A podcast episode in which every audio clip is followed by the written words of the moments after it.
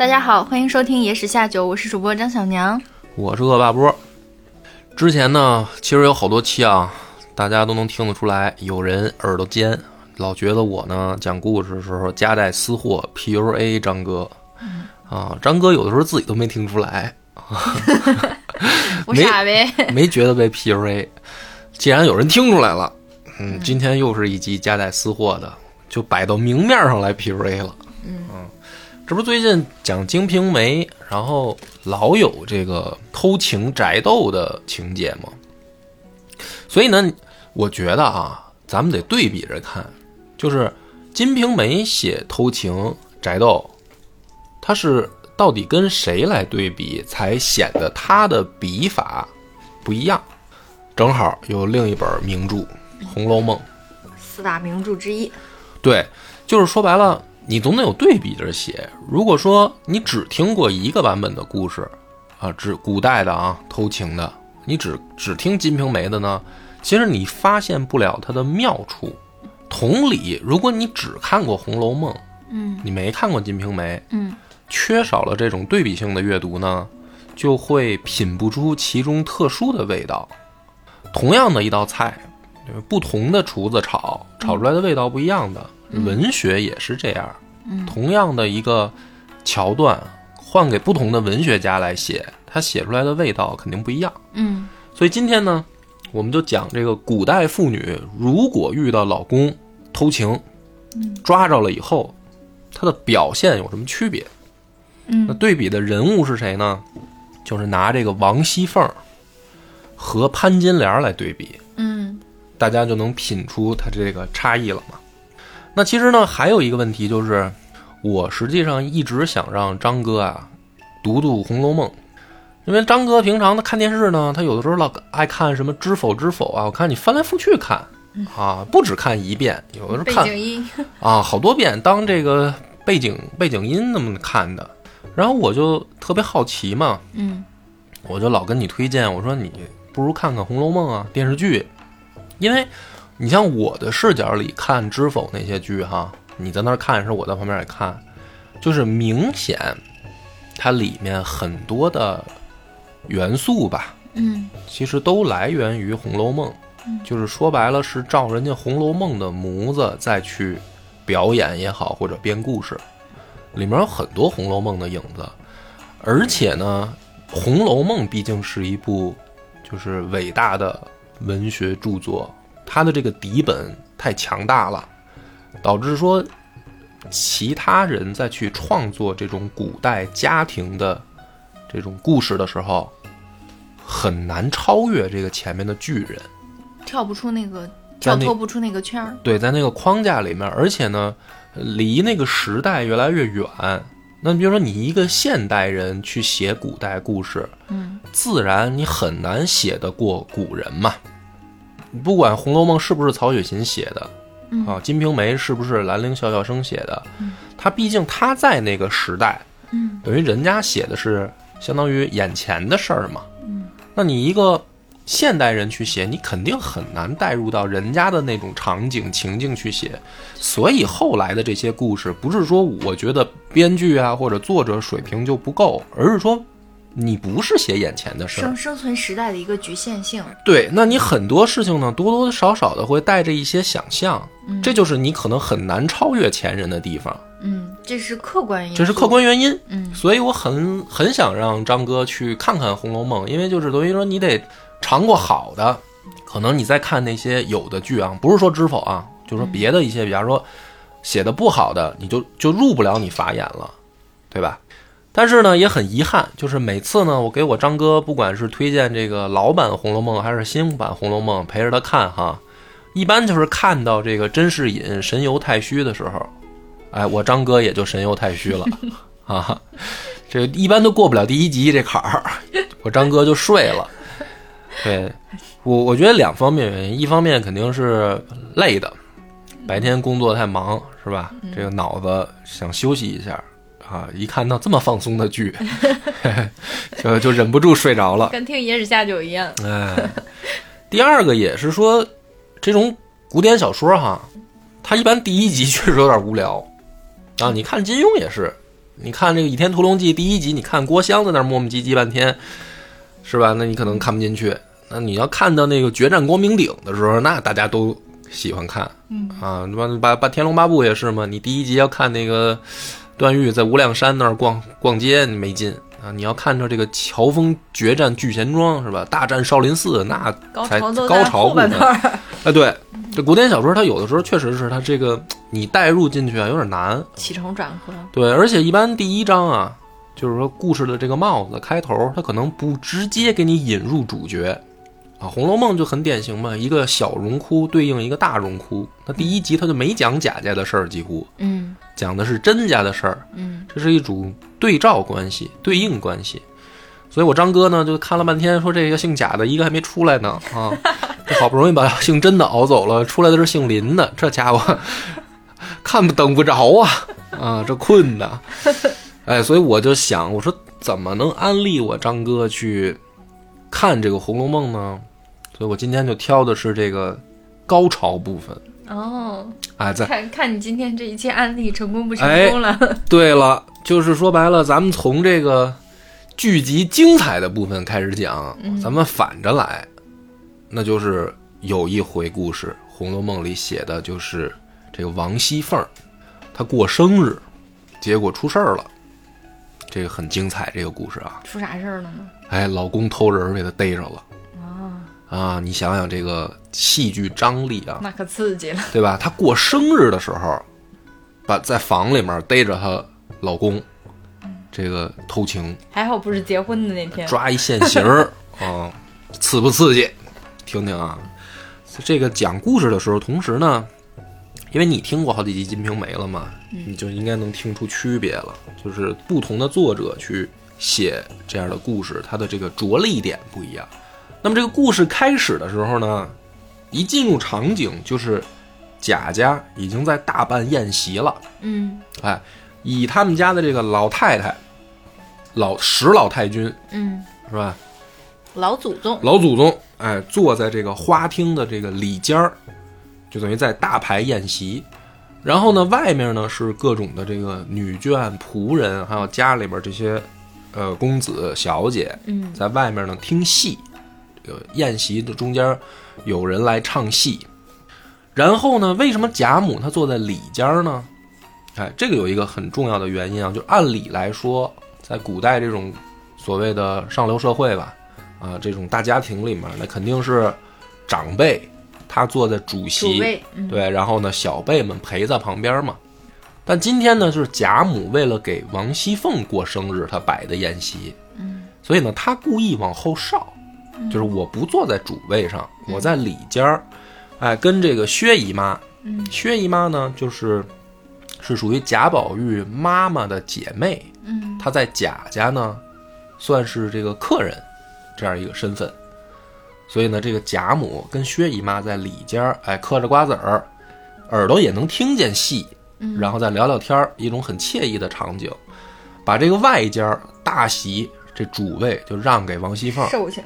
哎，然后呢，贾母还吩咐吩咐这个尤氏，尤氏是谁呢？是他们家这个就是荣国府、宁国府嘛，啊，它是两府，嗯。这个是对面府里边的目前的这个等于当家主当家主母，但是呢，他跟王熙凤是平辈儿，嗯。他就嘱咐这个尤氏说：“你们啊，让这个凤丫头在上面好好坐着啊，然后呢替我带东，就等于让王熙凤去这个主持局面。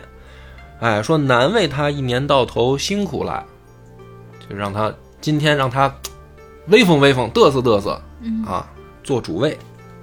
然后呢，这个尤氏呢就开玩笑说：“哎呦，他小辈儿嘛，他坐在那个上首啊，这是横也不是，竖也不是，这个大家族规矩啊，规矩多嘛，是吧？就是老家儿在里面，你坐这儿就显得不合适。说他横也不是，竖也不是。然后呢，这贾母就笑说：“哎，你不会，等会儿我亲自去让他去，对吧？就是给他这个面子嘛。”嗯嗯然后呢，这时候王熙凤就进屋了，她一定要打这个招呼。嗯她就说：“哎呀，老祖宗，你别听他们瞎说，说我都已经吃了一轮酒了。”然后这个时候呢，大家就很开心嘛，很开心。然后贾母就说：“快把他拉到椅子上，你们都轮流敬他。他再不吃，我当真亲自去。就是你你们就灌他酒，就是一种乐呵的方式嘛。于是呢，这个以尤氏为首就过来了，是吧？这个说凤丫头，我敬你一杯啊，嗯，吃了我这碗酒啊。这王熙凤呢，就是也是已经喝了一轮了，今天心情不错，而且老祖宗给面子。”就说了说，哎，你要想敬我酒，你就给我跪下，啊，为什么笑呢？对吧？我张哥经常就这样，你要让我办个什么事儿，你就给我跪下求我，是不是一下就感觉时光回穿梭到了半个小时之前啊？对我刚才要求张哥来录音的时候，张哥就是这词儿，想录音跪下求我。嗯，你发现作家的这个笔很生动，很有生活，就在这儿。对吧？他就很能把这些生活当中的这种小玩笑，注意观察，写到自己的小说里来。然后呢，尤氏敬完了以后呢，众姊妹来敬，就是等于跟王熙凤平辈的迎春、探春、惜春啊这些小姐们，说林黛玉啊、薛宝钗啊，他们是平辈儿嘛。啊，这帮小姐们再来说，啊，凤姐姐过生日开心啊！啊，祝你长命百岁啊，寿比南山。敬酒，第二轮也经过了，第三轮谁呢？就是家里面的妈妈们，就叫嬷嬷们，就是奶妈。有威望的、有地位的仆人。对，就是虽然是仆人，但是呢，因为年纪比较大了，啊，在府里面，而且都是服侍过主人的奶妈嘛，嗯，所以或多或少呢，这个以本着尊老爱幼的原则，嗯，所以这帮嬷嬷们。也有资格敬酒，也上来说：“哎，今天这个大家高兴，我们也敬一轮。”那么嬷嬷们在完了以后呢，就是丫鬟们，以这个贾母的大丫头鸳鸯为首啊，她也领着这个丫鬟们来说：“说哎，我那个说二奶奶，我们也敬你一杯。”这个时候是已经第三轮了。王熙凤呢，其实已经喝的有点多了。就就是开玩笑，就说哎呀，我喝不下去了，是吧？酒量不行啊，这个别喝了什么的。哎，这个鸳鸯劝酒呢，半开着玩笑的，他就这么说：“真个的，我们是没脸的了啊，我没面儿啊，没面儿，不给面儿是吧？啊，说就是我们在老太太跟前儿，太太还赏个脸儿呢，往常倒有些体面，今儿当着这些人，倒拿起主子的款儿来了。”我原不该来，不喝我们就走。这这是开玩笑吗？这就是为什么写这些场景嘛。嗯，就说明他这个是一个已经非常气氛热烈的宴会了。嗯，气氛一起来，嗯，就什么都敢说了。有不是叫什么都敢说，而是说很多的这种平常要注意的很多细节，可以借着这个高兴的气氛。我们先暂时忽略他，说话放肆一点。哎，什么这个主仆关系啊，还是说这个平辈儿之间的关系啊，开一开玩笑啊，哎，这个逗一逗闷子，这都是在等于热闹的气氛里面都是可以的嘛。嗯，哎，于是他这么一说呢，然后王一凤就拉住他说：“哎呦，你看你这话说的嘛，说再喝一轮呗。”就跟丫鬟们这边也喝了一轮，那这起码就是三轮酒。啊，这就是紧接着就就等于这么敬过来。嗯，于是说王熙凤喝到这儿的时候呢，就觉得心里面突突的往上撞，就难受了，就酒喝多了啊，有点顶了，想呢回屋歇歇，休息一下，就跟这个尤氏就说说那个，我去洗把脸去啊，你先替我张罗着，一大家子人嘛，宴会又有唱戏的，乱哄哄的，对吧？说尤氏，你先替我出来。张罗一下，于是呢，瞅着这个一个空当哎，大家谁也没太注意他的时候，瞅一空当赶紧呢就这个溜溜号了，嗯，哎，从这个穿廊就往自己那个卧房走，嗯，说呢，他刚刚走过这个穿廊啊，就发现呢，前面有一个小丫头，看见他过来，嗯，掉头就跑。就往回跑，这个时候呢，他身边的这个丫头平儿也跟上来了。哎，这个主仆二人呢，就叫这个跑的丫头。那你想，这种小丫头，她是这个没有去局上的，或者说宴席上那个怎么说伺候服侍的，那么就是属于嗯，在贾府里面可能不是那种核心位置的丫鬟嘛，嗯，地位比较低。地位比较低，而且呢，她这个一跑呢很突兀，对吧？你比如说在公司里面啊，单位里面，您见着这个领导，你最多装没看到。你对你顶多装这个，比如说玩手机呢没看到啊，电梯里面碰上了，你假装没看到。嗯，好，您这儿直眉愣眼看一眼领导，然后掉头就跑，那领导肯定就想说个干嘛呀？啊，说至于吗？是吧？很没有礼貌嘛。主仆二人就叫着站住，跑什么？对吧？这么失礼。这个王熙凤呢，本身就是个心眼儿多的，她这个心里啊，就起疑，一百八十个想法和怀疑已经过去了。就觉得说你跑什么？你看见我你这么害怕，就把这个小丫鬟呢叫到这个等于小院儿里，她就坐在台基上嗯啊，因为喝多了嘛，坐在台基上，让这个丫头跪下。那你看啊，这个古代贵族规矩大嗯啊，跪下，跪下以后呢，直接就让平儿说去二门上叫两个小厮来，拿绳子鞭子把这个眼睛里没主子的小蹄子给我打烂了，就是非常的这个怎么说呢，粗暴气焰这个嚣张。嚣张哈。但是这个就是主人对仆人嗯的一种范儿，当然也不是说真的要是弄死人家嘛，啊，肯定是这个吓唬吓唬吓唬为主。于是呢，就开说了，我又不是鬼，你见了我不说规规矩矩站住，怎么倒往前跑？嗯，这就是说事儿了。嗯，为什么我生气？我说要找人抽你，嗯是这个原因啊。那么小丫头呢，就说说这个，我记挂着房里无人，所以呢往回跑。他就是什么意思呢？说这个怕您觉得我失职，在这儿偷懒摸鱼，是这个意思。嗯那明显这个看来是王熙凤那边的丫头，但是这个话呢就很奇怪啊，这个不耽误你给我行个礼再走啊，而且今天这个局面，房里有没有人不是什么要紧事儿嘛，嗯是吧？你比如说平常大家没有什么宴会，有可能有这个人去房里找我，说需要有个人候着啊，答应一下什么的。其实明显大家都知道我在那个花厅办席呢，嗯房里有没有人不重要啊。嗯于是呢，这王熙凤就更觉得这话不对了，说：“好，房里既然没人，谁让你来的？那你没看见我的话，我跟平儿在后面扯着脖子叫了你十来声儿，那越叫你越跑，你明显你不对嘛。说你离得又不远，聋了不成，还和我犟嘴？哎，这个领导火都起来了，因为他这时候他也喝多了。”嗯啊，再加上这个小丫头说的这明显就是强词夺理，嗯就感觉都话没对上号嘛。于是这个王熙凤扬手一巴掌打在这个小丫头脸上，然后呢，这个还要继续打。平儿这时候呢就劝说：“奶奶仔细手疼。”哎，你看这个这规矩大哈。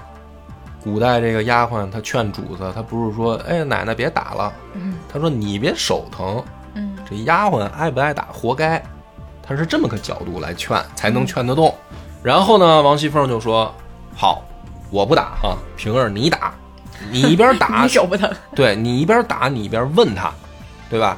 让他说实话，再不说把嘴给我撕烂了。这明显就是要吓唬这个小丫头嘛。嗯小丫头她害怕了，但是呢，还是不说话，啊，就挨着平儿的打呢，她也不说话。这时候王熙凤就说：“好，她不说是吧？去给我找一块烧红的烙铁来烙嘴。”这一下就上刑了。要上刑了，这个害怕了。这个丫头呢，哭着就说：“说二爷在家里打发我来这里看着奶奶，若见奶奶散了，先叫我送信儿去，不成望奶奶这会儿子就来了。”说了一个关键信息。缘由嗯啊，是让我在这儿呢，等于通风报信儿的啊。所以呢，他这个还这个丫头啊，其实还是在解释说我为什么看见你跑，嗯是因为呢主人交代了我任务，我急着完成任务。但是王熙凤的关注点明显就不在这个丫鬟是不是尽职尽责的问题上了，对，对吧？他就说，哎，叫你瞧着我干什么？嗯干什么见不得人啊，的事儿？说难道怕我家去不成？必有别的缘故，你给我招。你要是说，我从此以后疼你；你要不说，我立刻拿刀子来割你的肉王熙凤不得不说，王熙凤这个御下之术是真的啊！很效率很高，对，就是也很有如果章法。如果你没有看过《红楼梦》的原著，嗯或者只是在印象当中很模糊的话，其实这些人物不鲜明嘛。嗯，王熙凤这个说话的时候，有的时候跟孙悟空很像啊，这个威胁、连哄带吓唬。威胁、恐吓式的这种交流方式。嗯，于是呢，这个丫头就害怕了哈，但是呢，还是不敢说。哎，好多这个影视剧，他不想把《红楼梦》拍的那么暴力，但实际上书里面写的是什么呢？王熙凤看到这丫头还不说呢，就从头上拔下来一根簪子，就照那个丫头嘴上乱戳哟，啊，这么狠！就非常狠。这个丫头这会儿就真害怕了，于是呢，跪下哭着说：“说那我告诉奶奶，奶奶可千万别说是我说的。什么事儿呢？说二爷才来房里睡了一会儿就醒了，说打发人来瞧瞧奶奶，发现呢奶奶还得好一会儿可能才回来。于是二爷就开了箱子，拿了两块银子。”还有两根簪子，两匹缎子，叫我悄悄地送与鲍二的老婆去，叫他进来。这就撂实底儿了啊！你老公趁你在前面这个办 party，他在后面找这个找人偷情呢。而且呢，写的很具体，花了多少钱呢？两块银子，两根簪子，两匹缎子。嗯，哎，你发现和那个西门庆他的那个成本啊差不多。至于两块银子有多少呢？我猜啊，应该不多，可能几千块钱的事儿嗯，啊。这个时候，王熙凤听到这儿以后，叫气得浑身发软，嗯，那可不吗。浑身发软啊，这是一气。到这儿以后，一气，于是呢，就连忙往家就走。那这个时候呢，又到了院门儿，刚才是在这个穿廊下嘛，现在到了院门口了，又看见一个小丫头在那儿探头探脑的一样的活儿。啊，一样的事儿。于是呢，这个王熙凤上去问这个丫头，这个丫头一看，这个丫头比刚才那个丫头精，哎，她一看王熙凤直眉冷眼冲自己来了，她就不跑了，她迎上来，然后说说，哎呀，可巧呢，我正要找奶奶，告诉奶奶，奶奶就来了。这丫头反应快，王熙凤说：“你告诉我什么呀？”说那个二爷跟屋里有事儿，嘿，直接就直接就撂了。这丫头精，你看刚才那丫头最后其实挨了一顿白挨白挨一顿打嘛，对吧？她最后她也得说嘛。这丫头精，但是呢，王熙凤说早干什么去了？这会儿看见你了，你来推个干净，然后扬手就是一个大逼斗扇这个丫头脸上，啊，给这个央丫头啊打的一趔趄，赶紧蹑手蹑脚的就跑了。然后王熙凤这个时候走到这个自己房里的窗下面，就听墙根了，听见里面说怎么说的呢？就听见这个一个女人的声音说啊，多早晚你那阎王老婆死了就好了。上来第一句就是猛的，哎，就如果你是王熙凤啊，你什么时候忍不住，你告诉我，这儿你忍得住吗？就是你现在趴墙根儿听见老公在里面跟人睡觉呢，已经不，脱光从，第一个丫鬟那儿我就忍不住了。啊你就已经往就直接往屋里冲了、啊。我进去之后我就砍死你，我还听墙根儿，费那瞎瞎劲干嘛？哦，那你比王熙凤生猛。这句话说完了呢，按正常人来说，可能都要踹门而入了哈。哎，王熙凤反而没有，她再往下听，她老公什么反应？啊，你估计她老公会怎么说呢？我可能会说，别急，宝贝儿，咱哦要不主动采取一下行动？你看，你说这个话呀，我觉得很正常，是吧？但是这个就落了俗套想象了。嗯对吧？一般小三儿跟这个老公说，老公说啊别急，宝贝儿什么的，这就俗了，对吧？《红楼梦》怎么写？贾琏说，他死了再娶一个也是这样，又能怎么样呢？嘿，哎，这话有一种混很混蛋的清醒，这个叫混蛋的清醒吗？就是很混蛋式的清醒。啊，这个有的时候就是男女视角，它确实有差异。女性视角，她往往关注的是，就是她总在关注这个男性，前他关注谁，嗯对吧？你是关注 A 还是关注 B？你是关注他还是关注我？嗯女性呢，总想问出来一个问题的答案是说，在这些人里面，你关注谁？假脸这个话，我觉得证明作者水平高，它反映了出一种臭男人的这个心里。谁都不爱。对，谁都一样。你们以为谁在我眼里是特殊的吗？我再娶一个，不也就这样吗？他是这个角度。甚至连怀里的这个也一块儿鄙视了。哎，你对我来说也没什么特殊的。但是这个在这个等于古代是这个贵族男子的嘴里面说出这个话来，毫不意外，很正常，因为他们的身份、社会地位、家庭地位就是这么决定的。于是呢，那个妇人接着说：“他死了，你倒是可以把平儿扶了正，只怕还好些。”这话就更有意思了啊！嗯就是来跟他偷情的这个仆人媳妇儿，鲍二家的，他没有说，哎，你老婆死了，你把我扶正啊。他的这个底层逻辑好像还很清醒。嗯我知道我就是一个偶尔能陪你上个床的嗯角色，你老婆要死了也轮不到我，是你们屋里的大丫头平儿能上位。嗯你看她很清醒。这个时候，你如果再说到这儿啊，你再猜一次，贾琏会怎么说？如果就着他上一句话来讲的话，那就是谁都没区别呀。嗯就是我把王熙凤休了，把平儿扶上位，可能于于就是于怀里这个抱二媳妇儿，于他来讲是便利的，嗯，就是可能更好应付一些。那你会怎么但是于贾说呢？你会嗯说跟他说什么呢？那可能就是，那也没什么区别呀。是吗？那不就是他上一句话那个意思，娶谁都一样啊？哎，那你就，所以就每又猜错了。那你肯定猜错了，因为人家这个能成为名著，就是因为他每一个人物，他接下来的这个对话呢，既合情合理，又会让你有点意外。嗯，贾琏怎么说的？说如今连平儿她也不叫我沾一沾啦，平儿也是一肚子的委屈，不敢说。我命里怎么就犯了这个夜叉星呢？哎，你注意他这个话的角度非常有意思。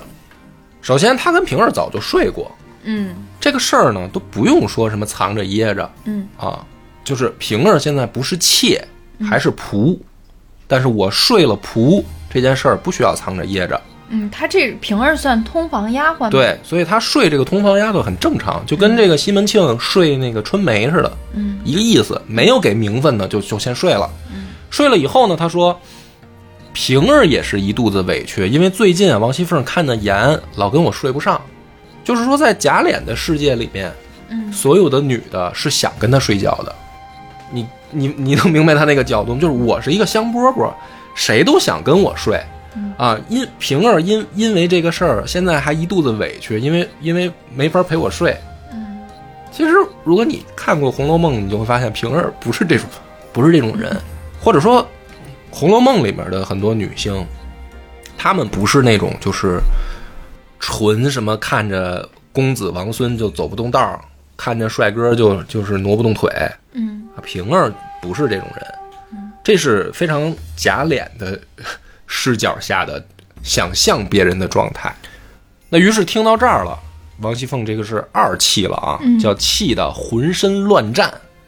刚才是浑身发软，现在是浑身乱颤。好了，如果张哥这个时候你是王熙凤，这哪还忍得了呀？直接踹门进去，踹门进去，对吧？就奸夫淫妇。哎，又猜错了。王熙凤的第一反应，听到这儿以后，抬头瞪着平儿，啪啪俩个大逼斗。他现在已经就是失去理智了，是吗？他是失去理智了吗？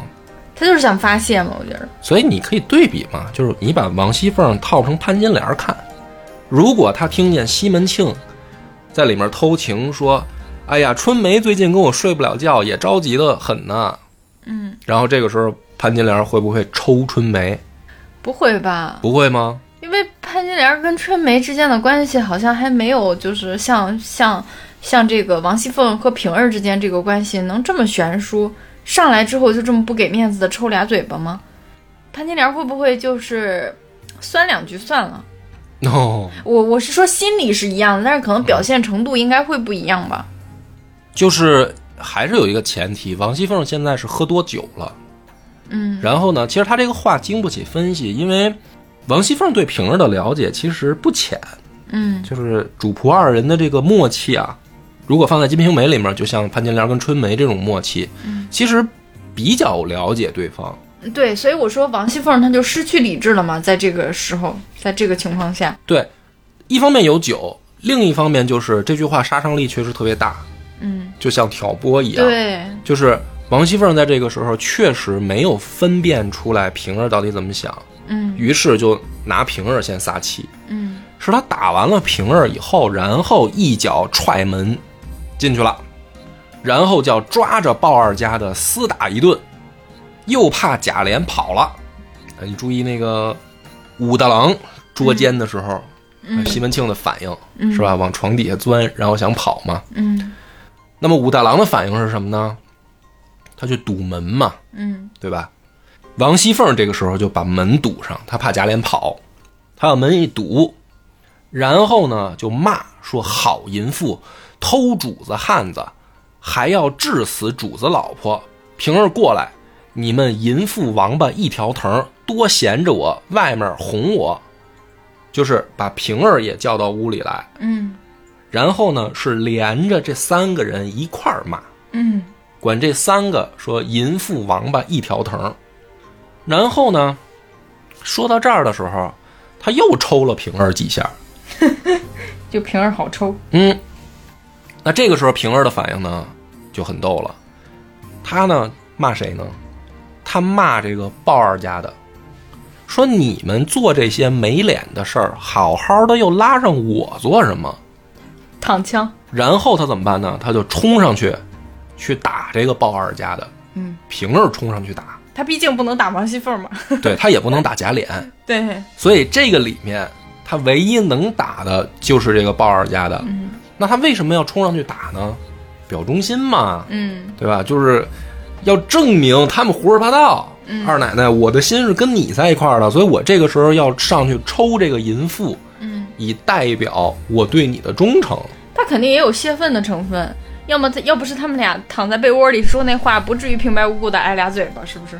但是呢，这个就是因为我抽出来给你讲，你没有看过《红楼梦》，嗯就是平儿这个丫头，平常是一个非常温柔，然后波澜不惊的这样一种性格，哦，就是她是那种非常沉稳、非常内敛又很聪明的这样一个姑娘，她不会说像泼妇骂街似的，她跟王熙凤的行为举止是不一样的。但这个时候的平儿的反应跟她平常就有是点反常非常反常。就为什么她要这么做嘛？她是故意而为之啊，，故意的，因为这个时候她很尴尬了，哦你，知道吧？她就要冲上去打。那么这个时候呢，贾琏的反应是什么呢？你看这个笔啊，很巧妙，很很短的这个一二百字里面，他要把这个屋子里面四个人的反应都给你写清楚。贾琏这时候反应是什么呢？贾琏说酒气也上来了，然后呢，看见他媳妇儿打鲍二家的，他叫又气又愧，但是不好说，就就不能说什么。但是说平儿上来一打，贾琏就来劲了。他怎么说？他说：“好娼妇，你敢动手打人？”啊，不好意思，说错一个字儿，他叫你也动手打人。就是王熙凤可以打，说你也打，嗯你配吗？是吧？你配打人吗？你你也是个奴才，你都敢当着我面打人，这个明明是一场捉奸戏啊！结果你发现最后呢，这两口子的火儿，他都往平儿身上落，对吧？很诡异的一个走向。大冤种，但是呢，你琢磨一下啊，你琢磨这个场景了吗？好像又很合理。所以呢，这个屋子里面这个四个人就乱。这个鲍二家的是挨揍那个嘛，嗯对吧？这两这夫妻俩呢是这个互相对骂，然后捎带手抽平儿一下，然后平儿抽把鲍二家的。哎，你看他把这个偷情戏写的就很精彩，别具一格，嗯，对吧，很妙。于是呢，这个时候这个平儿就哭了，说：“你们背地里说话，为什么拉着我呢？”然后这个王熙凤就更受不了了，就这个说说：“哎呀，活不了了啊！这个造反了，就在这闹，逼平儿啊。平儿这个时候就急了，也不打了，拖出这个战团。他要干嘛呢？他说我要找刀，我自己死了算了。啊，就说你们做这个没脸的事儿，结果这个火都发到我身上来，你就逼我呀，我没法干了，对吧？王熙凤，你让我打这个鲍二家的，贾琏不让我打，对于你俩的这个现在的就是当下的这个命令是违背的。他作为一个仆人，就很难办。我听谁的不听谁的，我在这个关键时刻非让我站队，到底是听二爷的还是听二奶奶的？选不了，选择死，我选不了，我选择消失。我选择自我消失术啊。于是呢，最逗的一笔啊，我也认为是这一回目里面，我认为最精彩的，恰恰是这句闲笔，嗯。就是平儿要往外冲，想找刀子抹脖子，然后下面紧接着一句话叫“外面众婆子丫头连忙拦住劝解哦，这会儿就是已经有很多”，人就有很多人在外面了。看 看笑话了。就是如果你去看的是文字啊，嗯，你不看的是电视剧嘛，很多画面你是要脑补的，对吧？对，所以呢，我第一次读书的时候，我读到这儿的时候啊，我脑补出来的画面是屋子里面四个人很乱嘛，嗯，然后外面就是没人，静悄悄，静悄悄的我也是，然后你就发现这些群众演员啊突然上线就。到位了。小说里面的人物就是这样的，写得好的作家呢，叫需要他们出现的时候他们出现。什么叫需要他们出现的时候呢？你就想想啊，在这个公司职场里面，就是有很多这样的隐形人，比如说张哥，你跟哪哪哪个同事或者领导闹矛盾了，是吧？比如说在办公室里面吵起来了，骂起来了，如果你去写，你要写这一个故事，用文字把它表达出来，你肯定就写你骂什么，他骂什么，旁边假如说再出来，顶多出来一劝架的，比如像平儿这种，你们三个人的描写。但是你别忘了，你们办公室里可能一屋子人，对，其实大家其实大家都在看你们，看似都在盯着自己的电脑屏幕，忙碌啊自己的事情，其实都耳朵都在听你们这儿吵什么呢，对吧？哎，很生动。对，所以这个就是好作家，嗯他就告诉你了这个群众演员的存在。嗯那这个区别是什么呢？这些群众演员的突然上线，它的好的写法的区别是什么？区别就是，你以为假脸偷情这件事儿真的是在所谓的神神秘秘、人不知鬼不觉吗？其实只是王熙凤不知道。对，就是这个是一个非常有意思且滑稽并且丑陋的一种现象。就是说，偷情这件事儿，在我们现在人的概念里面，你应该是谁都不知道叫偷情嘛，就当是两个人，嗯你俩知道就行了，剩下的背着别人，最好谁都不知道，嗯对吧？那你发现贾琏的偷情里面是只有他媳妇儿不知道就行了。嗯他房间里的这个丫鬟也好，还是老嬷嬷们也好，那都在外面，都不知道二爷在里面忙活呢，还有俩放哨的呢。会不会平儿也知道呢？平儿应该不知道。她还是王熙凤比较贴心的丫鬟。那么问题就来了，就跟大家想象当中偷情捉奸就不一样嘛，嗯是吧？你看网上有那种视频捉奸啊，这个姐们儿什么的，或者老公带着一个哥们儿或者一个姐们儿，堵在这个宾馆房门口里或者进去打，然后直到等着警察来嘛。但现实情况的《红楼梦》里是外面围了好多人呐，嗯都看见了，所以这个时候你处理的方法一定是有区别的。王熙凤该怎么办？就现在已经闹成这样了，已经嚷嚷开了，外面已经围了好多仆人了。平儿那儿正要死呢，啊，鲍二家的正跟里面哭呢，啊，贾琏这时候也生气呢。那么这个时候，王熙凤应该咋办？你先猜，那个和离首先肯定是不可能的。不是你就猜，如果你是王熙凤，你咋办？就外面一屋子人看你呢，那我我想到两个办法，一是去找，呃，先后后面再说这个，嗯，就是第一反应肯定是觉得没面子。嗯好啊，你们都知道，都不告诉我，嗯，是吧？都给我罚，全罚，所有看热闹的一人几十大板，嗯。是吧？一是惩罚你们看我热闹，现在吓我，现在让我当众没面儿；嗯。二是你们知道这个事情，居然之前都没有人告诉我，合起伙来欺瞒我，嗯，对吧？嗯。二是去找老祖宗哭诉，哦，想到这两条，嗯。那实际上王熙凤没有，嗯，他是怎么做的？她怎么做的呢？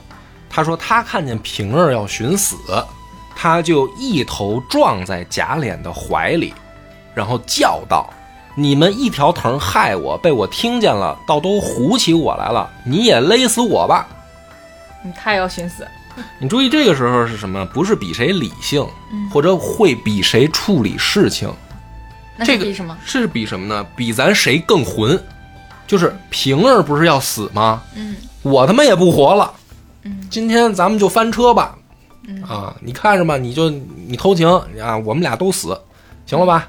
只是闹嗯啊，这是一种闹。那这个时候贾琏怎么办？就是那那个所谓的将来的妾，嗯也要在那儿寻死觅活，嗯啊，这个偷情的这位也在这儿寻死觅活，媳妇儿现在也寻死觅活。你说王熙凤为什么这样？因为她如果这个时候表现的很冷静，是最可笑的，嗯，你明白吗？嗯就是说，另外两个人已经失去理智了，就她老公现在站在这儿发呆呢，嗯不知道该怎么办呢。然后这个四个人里面，另外两位女士都已经哭天抢地，失去理智了。如果这个时候你表现的反而很冷静啊，都给我跪下，一人打石板子，那、不合理啊，是一个是不合理，一个是你这么处理，其实你是中间最可笑的那一个，所以一定要你们不是疯比疯吗？不是比失去理智吗？老娘是最冤的那一个，我是我我老公偷人的那一个，我一定要表现的是最最伤心的那一个。嗯，他是这样的一种角度，因为什么呢？这个要为后面谁占理，先去抢一个先机嘛。你不能说这场架吵到最后焦点都跑到别人身上去了。嗯因为这帮嬷嬷们在劝平儿，哎呦别死了什么的，嗯嗯，对吧？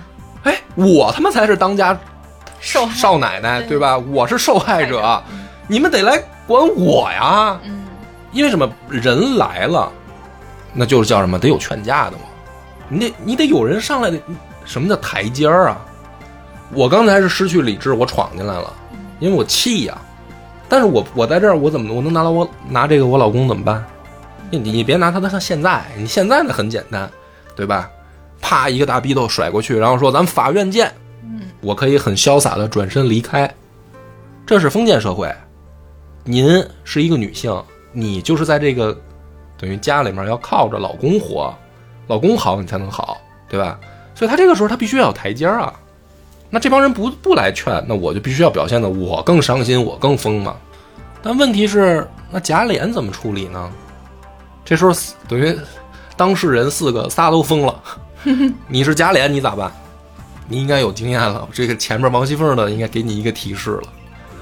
我我也疯，我也疯一个，对，贾琏怎么表现疯呢？贾琏听到这儿说：“不用寻死，一起宰了，我偿了命，大家干净。”于是去旁边噌就把宝剑蹬出来了，就说：“这不是闹吗？比疯吗？是吧？对吧？我他妈也也疯了，对不对？你们仨疯了吗？不是，不是都都都这个求关注吗？操，大爷我还求关注呢，都死了吧？把把宝剑蹬出来了。但是你注意，闹到这儿的时候，这就属于没法收场了，是吧？就很很滑稽的一幕，因为这个时候最没脸的就轮回到贾琏这儿来了，就等于你这个让人媳妇逮着了嘛，这围一屋子人，而且这时候你注意，一定是衣衫不整啊，他一定是衣衫不整的，所以这个时候怎么办呢？啊，那今儿今儿就今儿了吧，对吧？马逼翻车就来吧，咱就表演吧。于是呢，这个影帝贾琏放大招了，他拔刀是吧？他拔剑。这个时候正好尤氏就来了，就在前面替王熙凤张罗的这个嗯那位啊，这个对付大奶奶一看说这这么寿星这半天没影儿了，但是也有可能有早就有丫鬟，比如说通风报信了，是吧？哎呦后屋出事儿了，赶紧来看看吧。这尤氏就来了，然后呢，这个尤氏不来还好，这一来，贾琏就说了，说这个我今天必须要杀了我媳妇儿，啊，书里面叫用五个字描述：一酒三分醉。我喝多了，我今儿要杀人了，嗯啊，我今儿就今儿了。那么这个时候，其实贾琏啊，他喝多了吗？那肯定他肯定是没喝多，他还偷情呢，是吧？这个这男的要真喝多了，他偷不了情，他就没没那方面需求了。哦，这这你有发言就权。这男性一看就懂，对他要真喝多了，他他他他他不是这反应，啊，他没喝多，但是他现在呢就是撒嗯撒疯，嗯撒泼了。装撒酒疯，为啥呢？因为尤氏来了，这属于就是说平辈儿嫂子，那尤氏肯定上来就得劝呀、他一拦，我一我一咋呼，把这事儿压住，这是从假脸的视角里面，这也是我作为男性分析啊，就是怎么办呢？我得我得在在场子里面我表现的最疯，我先把场子镇住，然后呢再来一人儿，哎，他把我劝住，哦，你每次跟我吵架的时候，就是自己特别不占理，然后还在那儿强词夺理、狡辩的时候，你就是应用的这个假脸思维是吗？no，那个时候没有人会来劝架。那你疯什么？我真疯了呀！当时，所以假脸这时候他有尤氏拦着嘛，就在这个空当，王熙凤就跑了。她跑了，跑哪儿去了呢？她往贾母那儿跑，因为什么呢？她老公这么做呀，明显就是要把场子镇住了。那如果镇住了的结果是什么呢？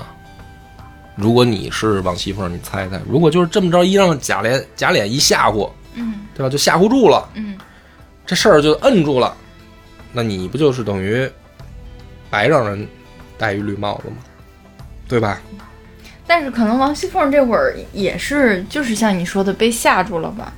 就是她虽然在这件事情上是受害者，但是把这件事情如果闹得很大的话，她第一她没有办法，她又不能真的离婚，然后如果再闹下去，贾琏要非说我就收了她，嗯。收了平儿，嗯，收了包儿媳妇儿当小妾，就没办法了，或者说就很难办了，因为你是骑虎难下了。对，因为你现在叫第一现场，案发现场，这个时候如果你忍住了，嗯，你后面就像你说的那个，既然大家都知道了，那个二爷把这个鲍二家睡了，那不行，纳个妾呗。你如果在第一现场不爆发，你后面再爆发就难了，所以他要把这事儿闹大，他就往贾母那儿跑，他跑到贾母那儿，这不就闹大了吗？于是呢，他冲到贾母那儿以后，爬在贾母怀里，啊，这每一个动作用的都很精妙。他叫爬在贾母怀里，然后说：“老祖宗救我，连二爷要杀我。”那这个时候呢，你注意啊，刚才的会场是什么呢？很热闹，大家在敬酒，贾母坐在这个啊这个桌边儿，哎，聊天、嗑瓜子儿、看戏。突然，这个寿星蓬头垢面，打架呀，头发也乱了，衣服也不整齐了，然后还哭着，满脸鼻涕甩着，就往钻到自己怀里了。嗯，然后说：“老祖宗救我，我老公要杀我。”那这时候贾母、邢夫人和王夫人，就是他这俩儿媳妇儿，这三个等于这个夫人级别的，一一块儿就就赶紧就问，说怎么回事儿啊？啊，这属于家里长辈儿了嘛。王熙凤接下来这套词儿很精彩，就是能让你判断出来，他到底是被贾琏真的吓着了，跑到贾母这儿，还是别有用心，带着算计。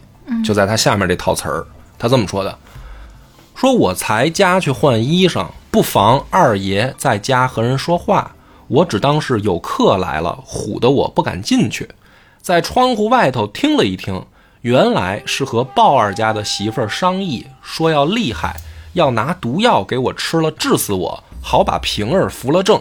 我原气了，又不敢和他吵，原打了平儿两下，问他为什么要害我，他臊了就要杀我。你注意，他描述的好像是刚才发生的那一车事儿，但好像哪儿又不对劲，是吧？哪儿不对劲呢？张哥听出来了吗？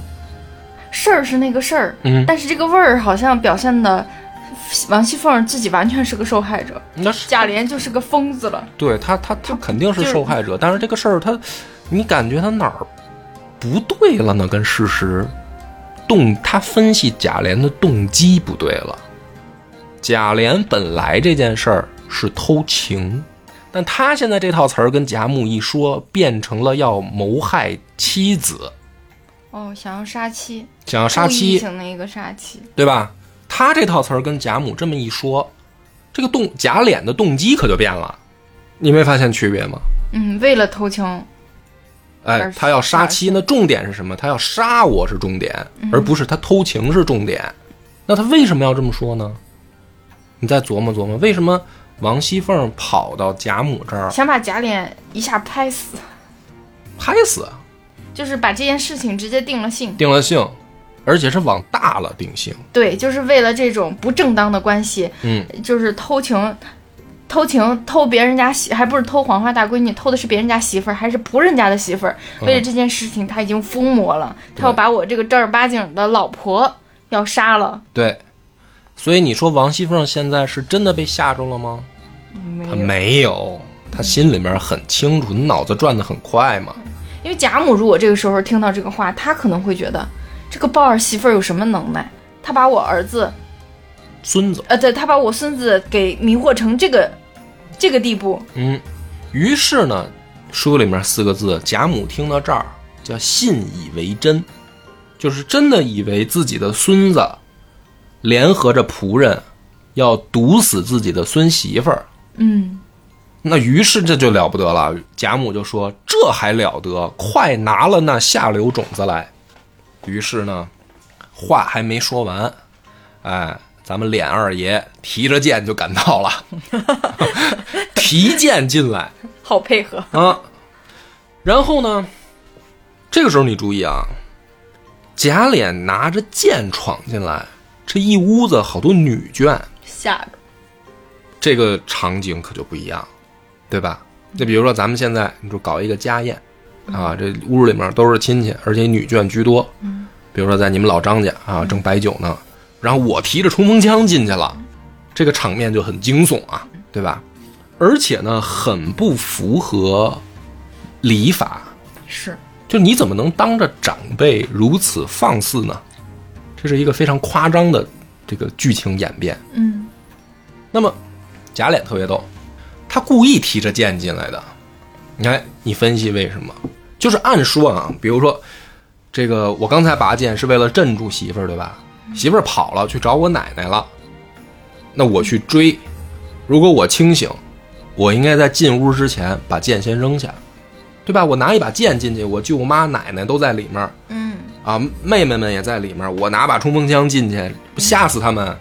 那为什么贾琏他故意还要拿着剑进来呢？他不会是想自杀吧？那你是太抬举他了。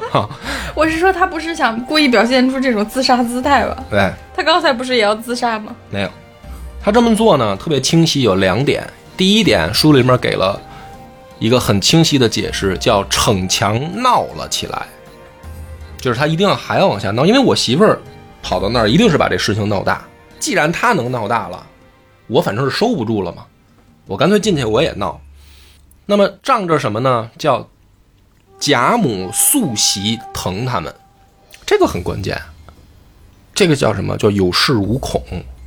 哎，就是贾琏心里很清楚，就算王熙凤闹到贾母那儿，奶奶疼亲孙子，这个是他的这个视角下的第一反应的判断，对吧？那么，如果在这样闹的时候，我仗着奶奶宠我，我闯进去了，然后我提着剑，因为提剑是一个非常非常反常的举动，那么只有一种可能，啊，大家不会认为我是要杀人，大家会觉得我被逼急了。大家会觉得我喝多了。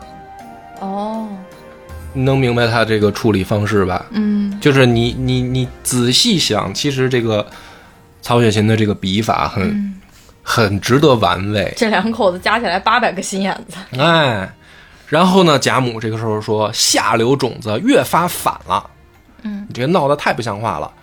于是呢，贾琏就做出一种喝多了的状态，他又要发言了。他说：“都是老太太把他给惯的，他才这样，连我也骂起来了。”这个状态拿捏的就很好。嗯我我我喝多了啊，我可别遮别招我啊，都别惹我啊！我现在可是谁都不认识，嗯啊，别别往我这个剑剑口上撞啊！然后呢，他说他这个状态表现的是喝多，可是他这词儿更有意思了。他说老太太惯的他，指的惯的谁呢？只惯的王熙凤嘛。惯的他，他才这样，哪样了呢？连我也骂起来了，什么意思？对吧？什么意思？就是说白了，他刚才进来肯定是先告了我一通状，嗯对吧？于是呢，把我把我这个事儿跟大家肯定都都已经说清楚了，我跟后面偷人呢。他可能没想到王熙凤说的是他要毒杀自己，他想的是肯定我媳妇儿进来就是说我在后面没羞没臊偷人呢呗。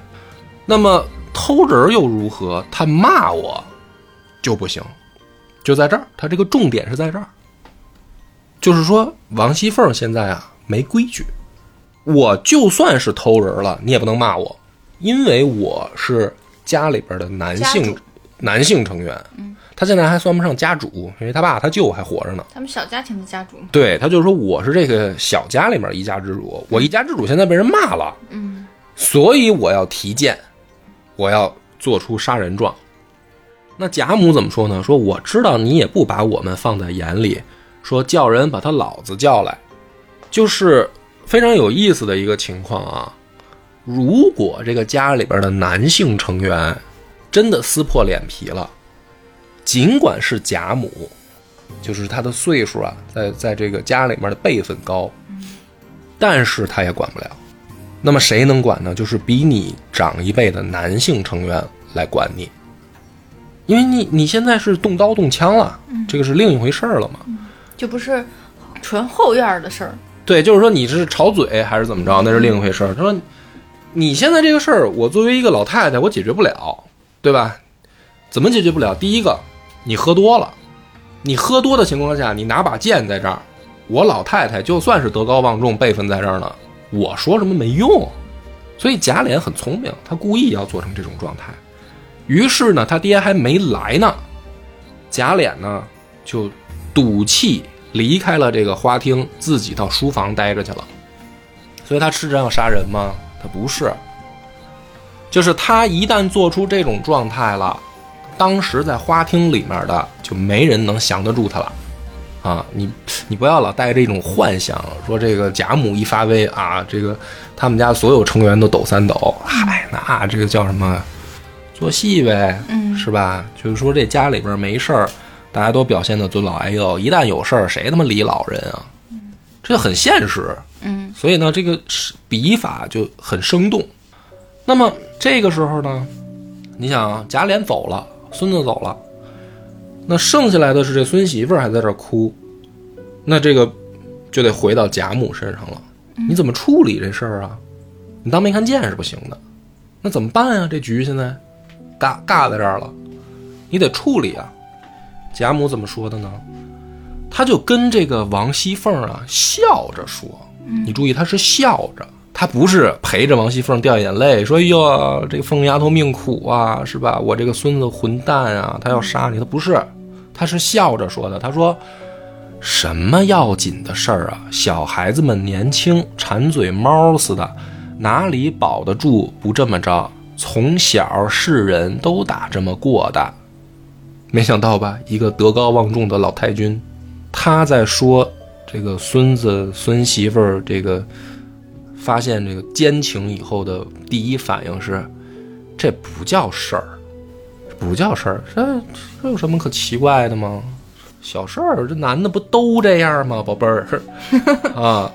奶奶年轻的时候也是这么过来的，嗯这就这话呀，就差后面再跟一个，你爷爷当时也不老实，对吧？然后他接着说，都是我的不是，叫你多吃了两口酒，又吃起醋来。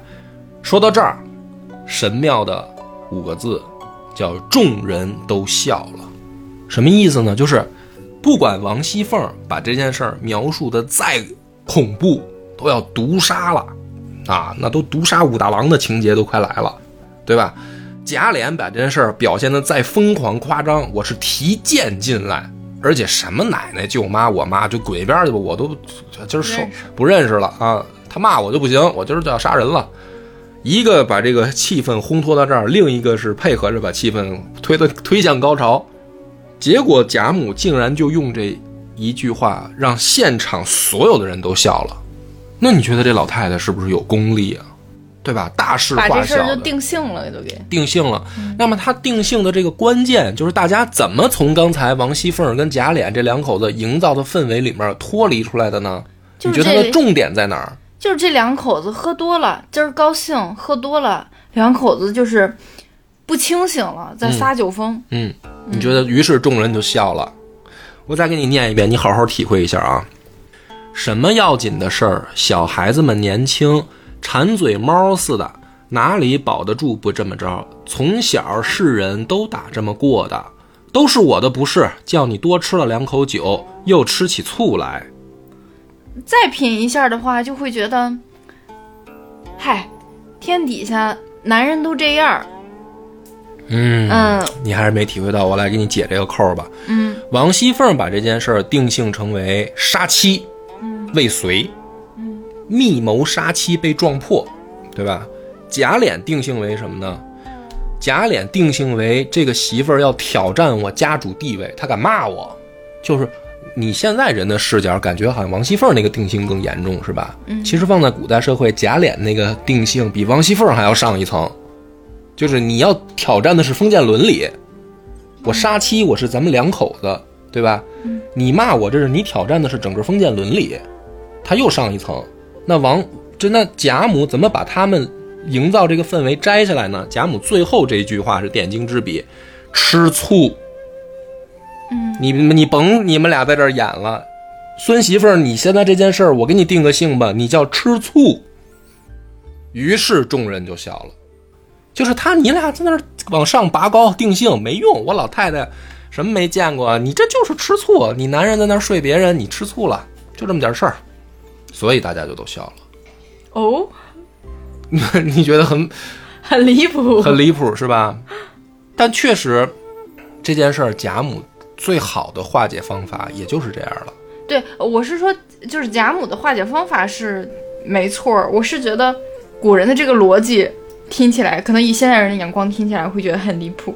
很离谱吧？就是因对，为就是他男明明是老公偷情，然后嗯妻子生气，嗯就是明明就是一个确实是可能现代人的眼光来看，就是要提刀来见的一个严重的事情。嗯然而在古人的眼里，就是老公偷情很正常呀，啊，你就是吃那个妻淫妇的醋了。嗯，所以可以说贾母的三观放在现来现在来看的话极其不正，对吧？炸裂。但是呢，这个就是时代的伟大作品，就是他能够直指那个时候的所谓的社会本质。嗯，这个社会本质是什么呢？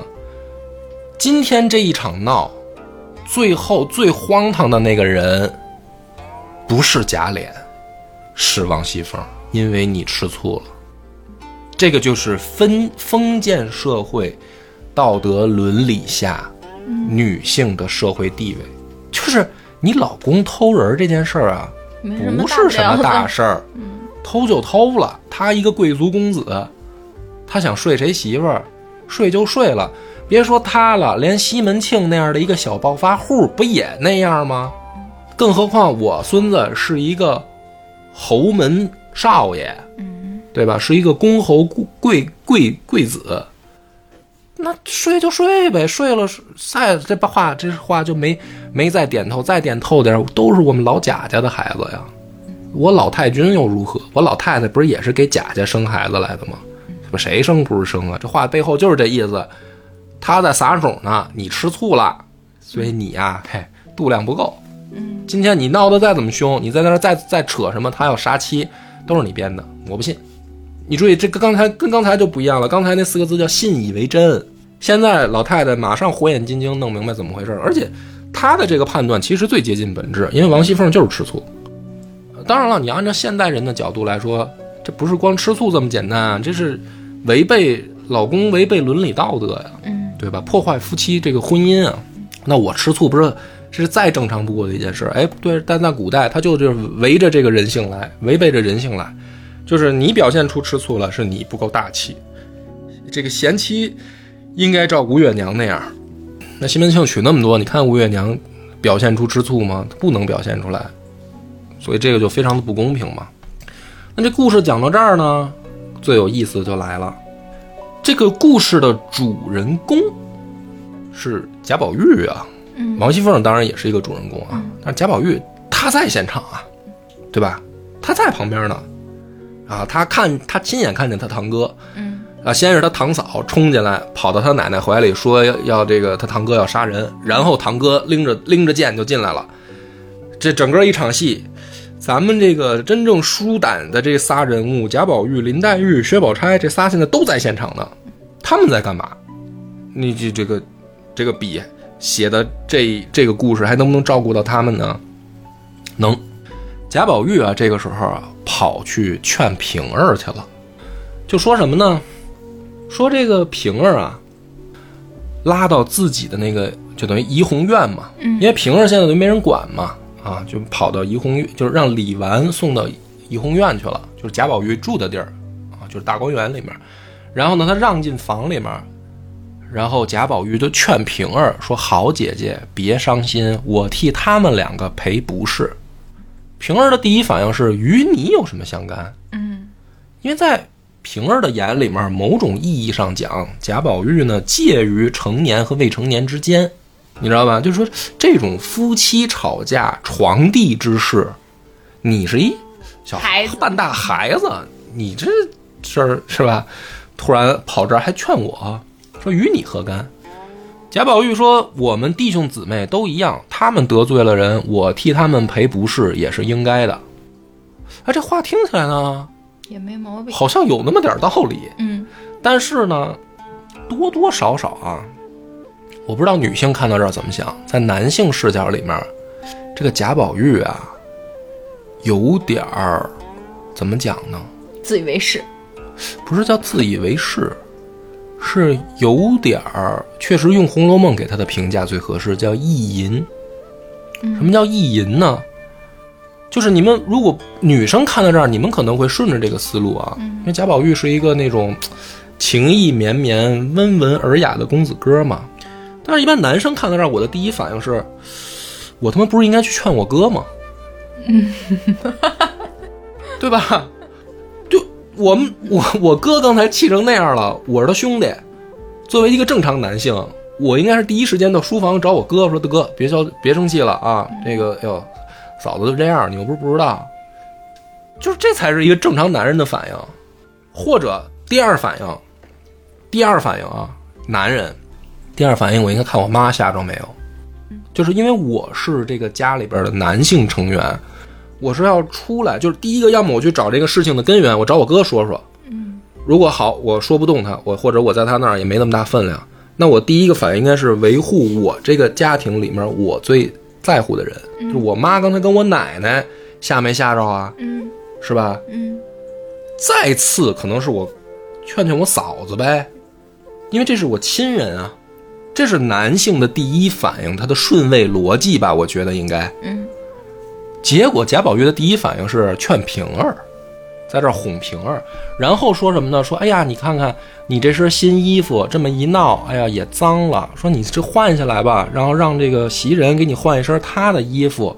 然后说哎呀，你看你这脸上的胭脂也乱了。你这样吧，姐姐，我们这儿有好的这个脂粉，哎，你你拿一点儿抹在脸上。这样的话呢，你也别让凤姐姐看出来，好像你故意跟她怄气什么的。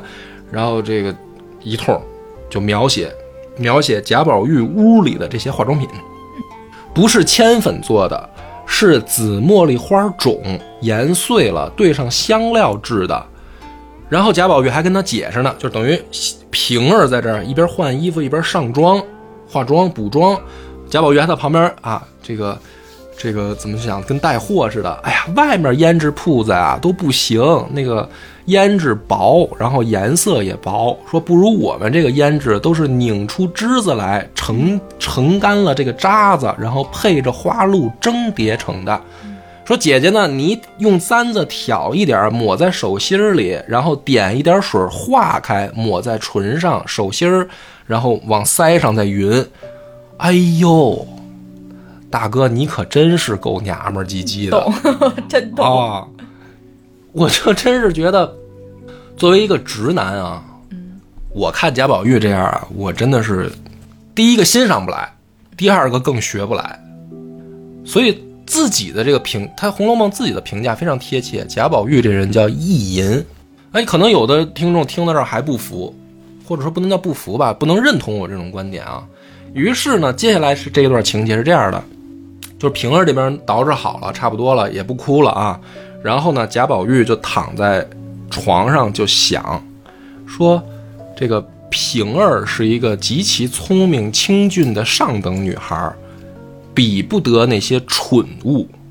所以呢，他说今日没想到碰上这么个事儿。平常因为平儿是自己堂哥贾琏的这个通房丫头，所以呢，自己平常故意不亲近，就不能走太近。嗯啊，因为我也是一个家庭男性成员，这个丫鬟跟我堂哥明显是已经上过床，而且将来是可能会纳为妾的，算半个嫂子。所以我在关系上呢，尽量要对避嫌要疏远一点儿。嗯说没想到今日碰上了这个事儿，让我在在他面前稍微尽了片心。所以贾宝玉这个时候在心里面想的是说，今生得意之乐也不过如此，心里面歪在床上叫怡然自得。他在这儿特别开心，说：“哎呀，今天碰上这么个事儿，安慰到平儿。我安慰到平儿了，好开心啊！平常没有这个机会，这都没算完，这都不算，这都不算意淫到极致。贾宝玉意淫到极致是什么呢？他然后又想，哎呀，平儿这个姑娘好可怜啊，这么冰雪聪明漂亮的一个姑娘，碰上了我哥这样一个俗人和我嫂子这样一个悍妇，他竟然还把他们俩扶制的周贴啊，这个这么周全。没想到今日还遭此荼毒，哎呀，此人真薄命，比我那林妹妹还惨。想到这儿，他又不觉潸然泪下。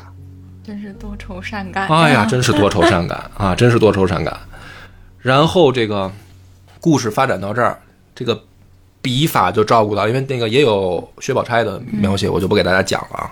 就等于通过写这个贾宝玉，你就发现这个作者这一支笔啊，就是照顾到了该照顾到的人，都给你表现了一下，在这样一起事件里面各自的反应是什么。嗯所以呢，《红楼梦》，我承认它确实是一本奇书。嗯这里边每一个人的反应，如果说到这个贾母这儿，就是王熙凤、贾琏、平儿、贾母，啊，包括里面可能这个王夫人、邢夫人啊这些这一串的人的逻辑啊，我觉得还都在情理之中，而且写的非常巧妙，就是他们每一个人接下来的反应，都是你意料之外，但情理之中。嗯但写到贾宝玉这儿，这支笔超出了正常人的理解范围。嗯就是他总要再往前够那么一下，他就够在这个贾宝玉身上了。但是呢，尽管跨越了这个这么长时间，他够的这一下，我相信赢得了很多人的欣赏。啊，作为一种怎么讲呢，先锋式的男性关怀女性思想，嗯可能有很多人讲，哎呀，贾宝玉这个人了不起，是吧？他能够在这么纷乱的场面场面里面，第一个还能关心到平儿的感受，哎呀，了不起，是吧？这支笔真的是写的妙，因为你正常作家谁能想到这么去处理呢？是吧？你你怎么着顺着写？就是我刚才那个非常庸俗的思路。我作为一老爷们儿，我得安慰一下我哥吧，不然的话，我奶奶、我妈在那儿等着呢。实在不行，我嫂子是不是我也得去吧？前面这么多人排着队呢，我怎么想我也想想不到，我去写这个贵族公子，先去安安慰一下那丫鬟，然后安慰完了以后又哭又笑，你感觉不合理？但在贾宝玉身上发生呢，又合理。嗯嗯，所以有很多人可能会很欣赏《红楼梦》的这种笔法，以及对比《金瓶梅》来写的话，你发现两个书的本质区别了吧？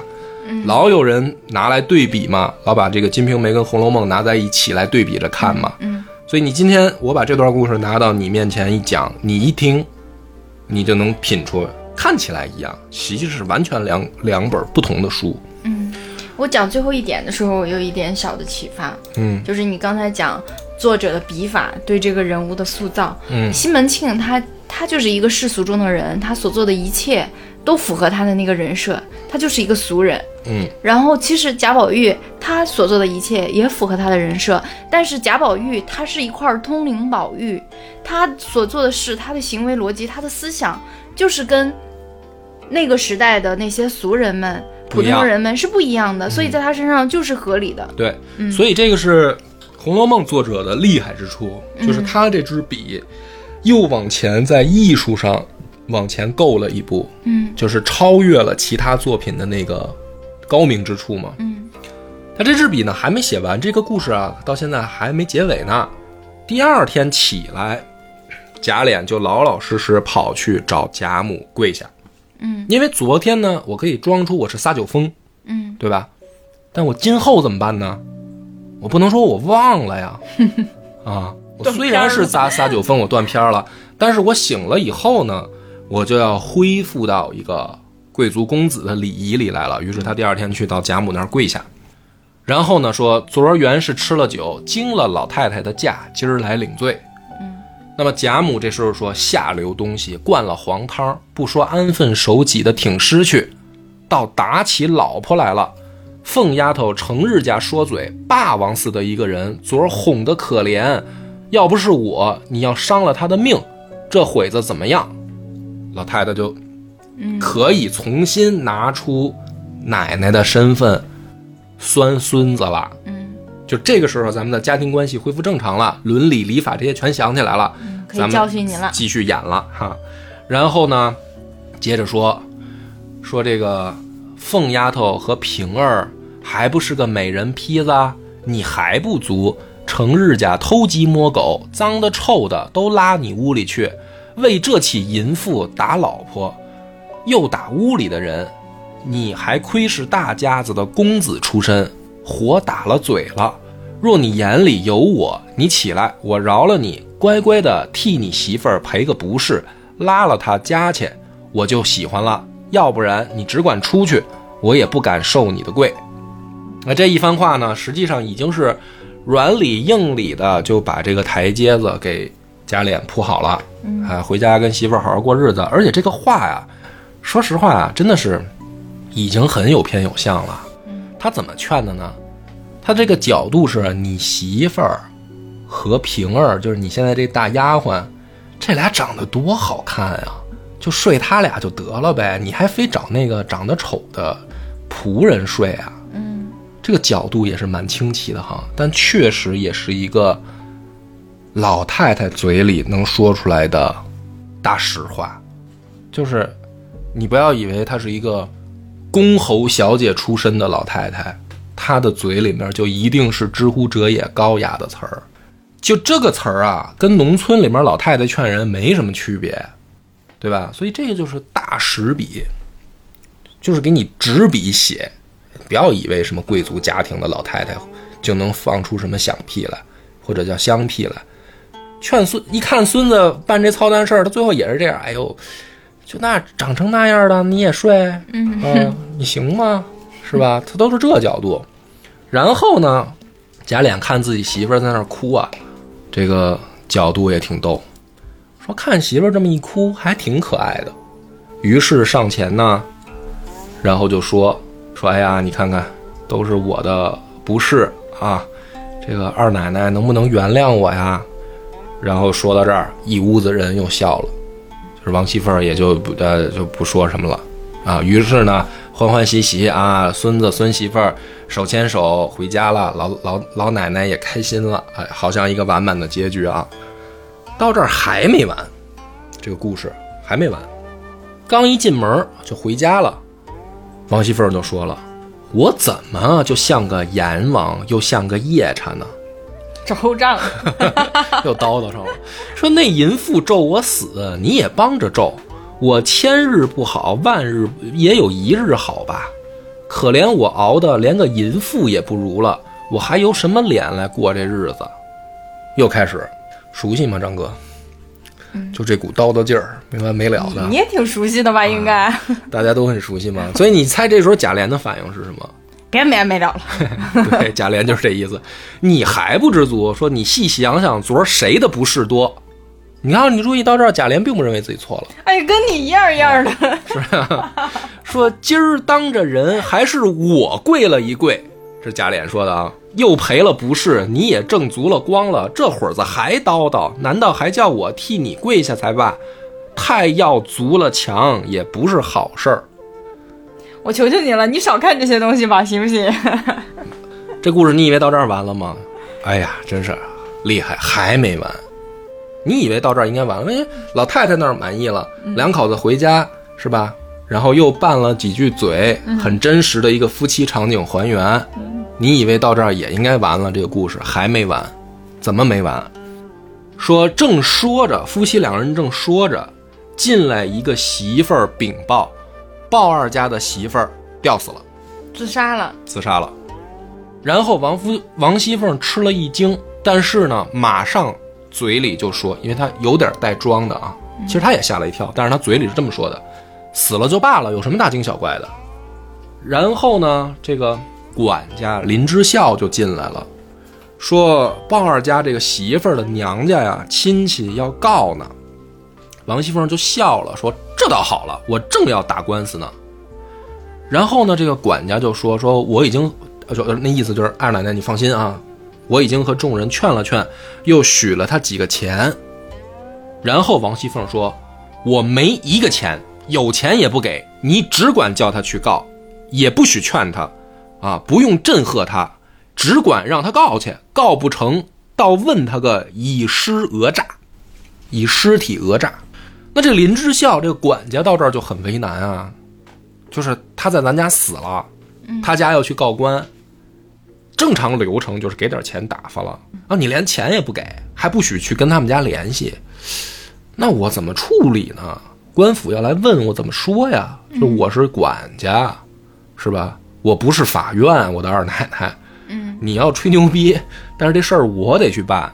于是他就看贾琏，贾琏在旁边就递眼色，什么眼色呢？书里面就没写了，你自己体会。但是我帮大家体会，那个眼色就是出去，有什么事儿外面跟我说，嗯你别当着我媳妇儿说了，她不会同意的。嗯于是呢，林之孝明白了以后，就前脚出去，后脚贾琏就要跟出来，就是说我来告诉你怎么解决这事儿吗？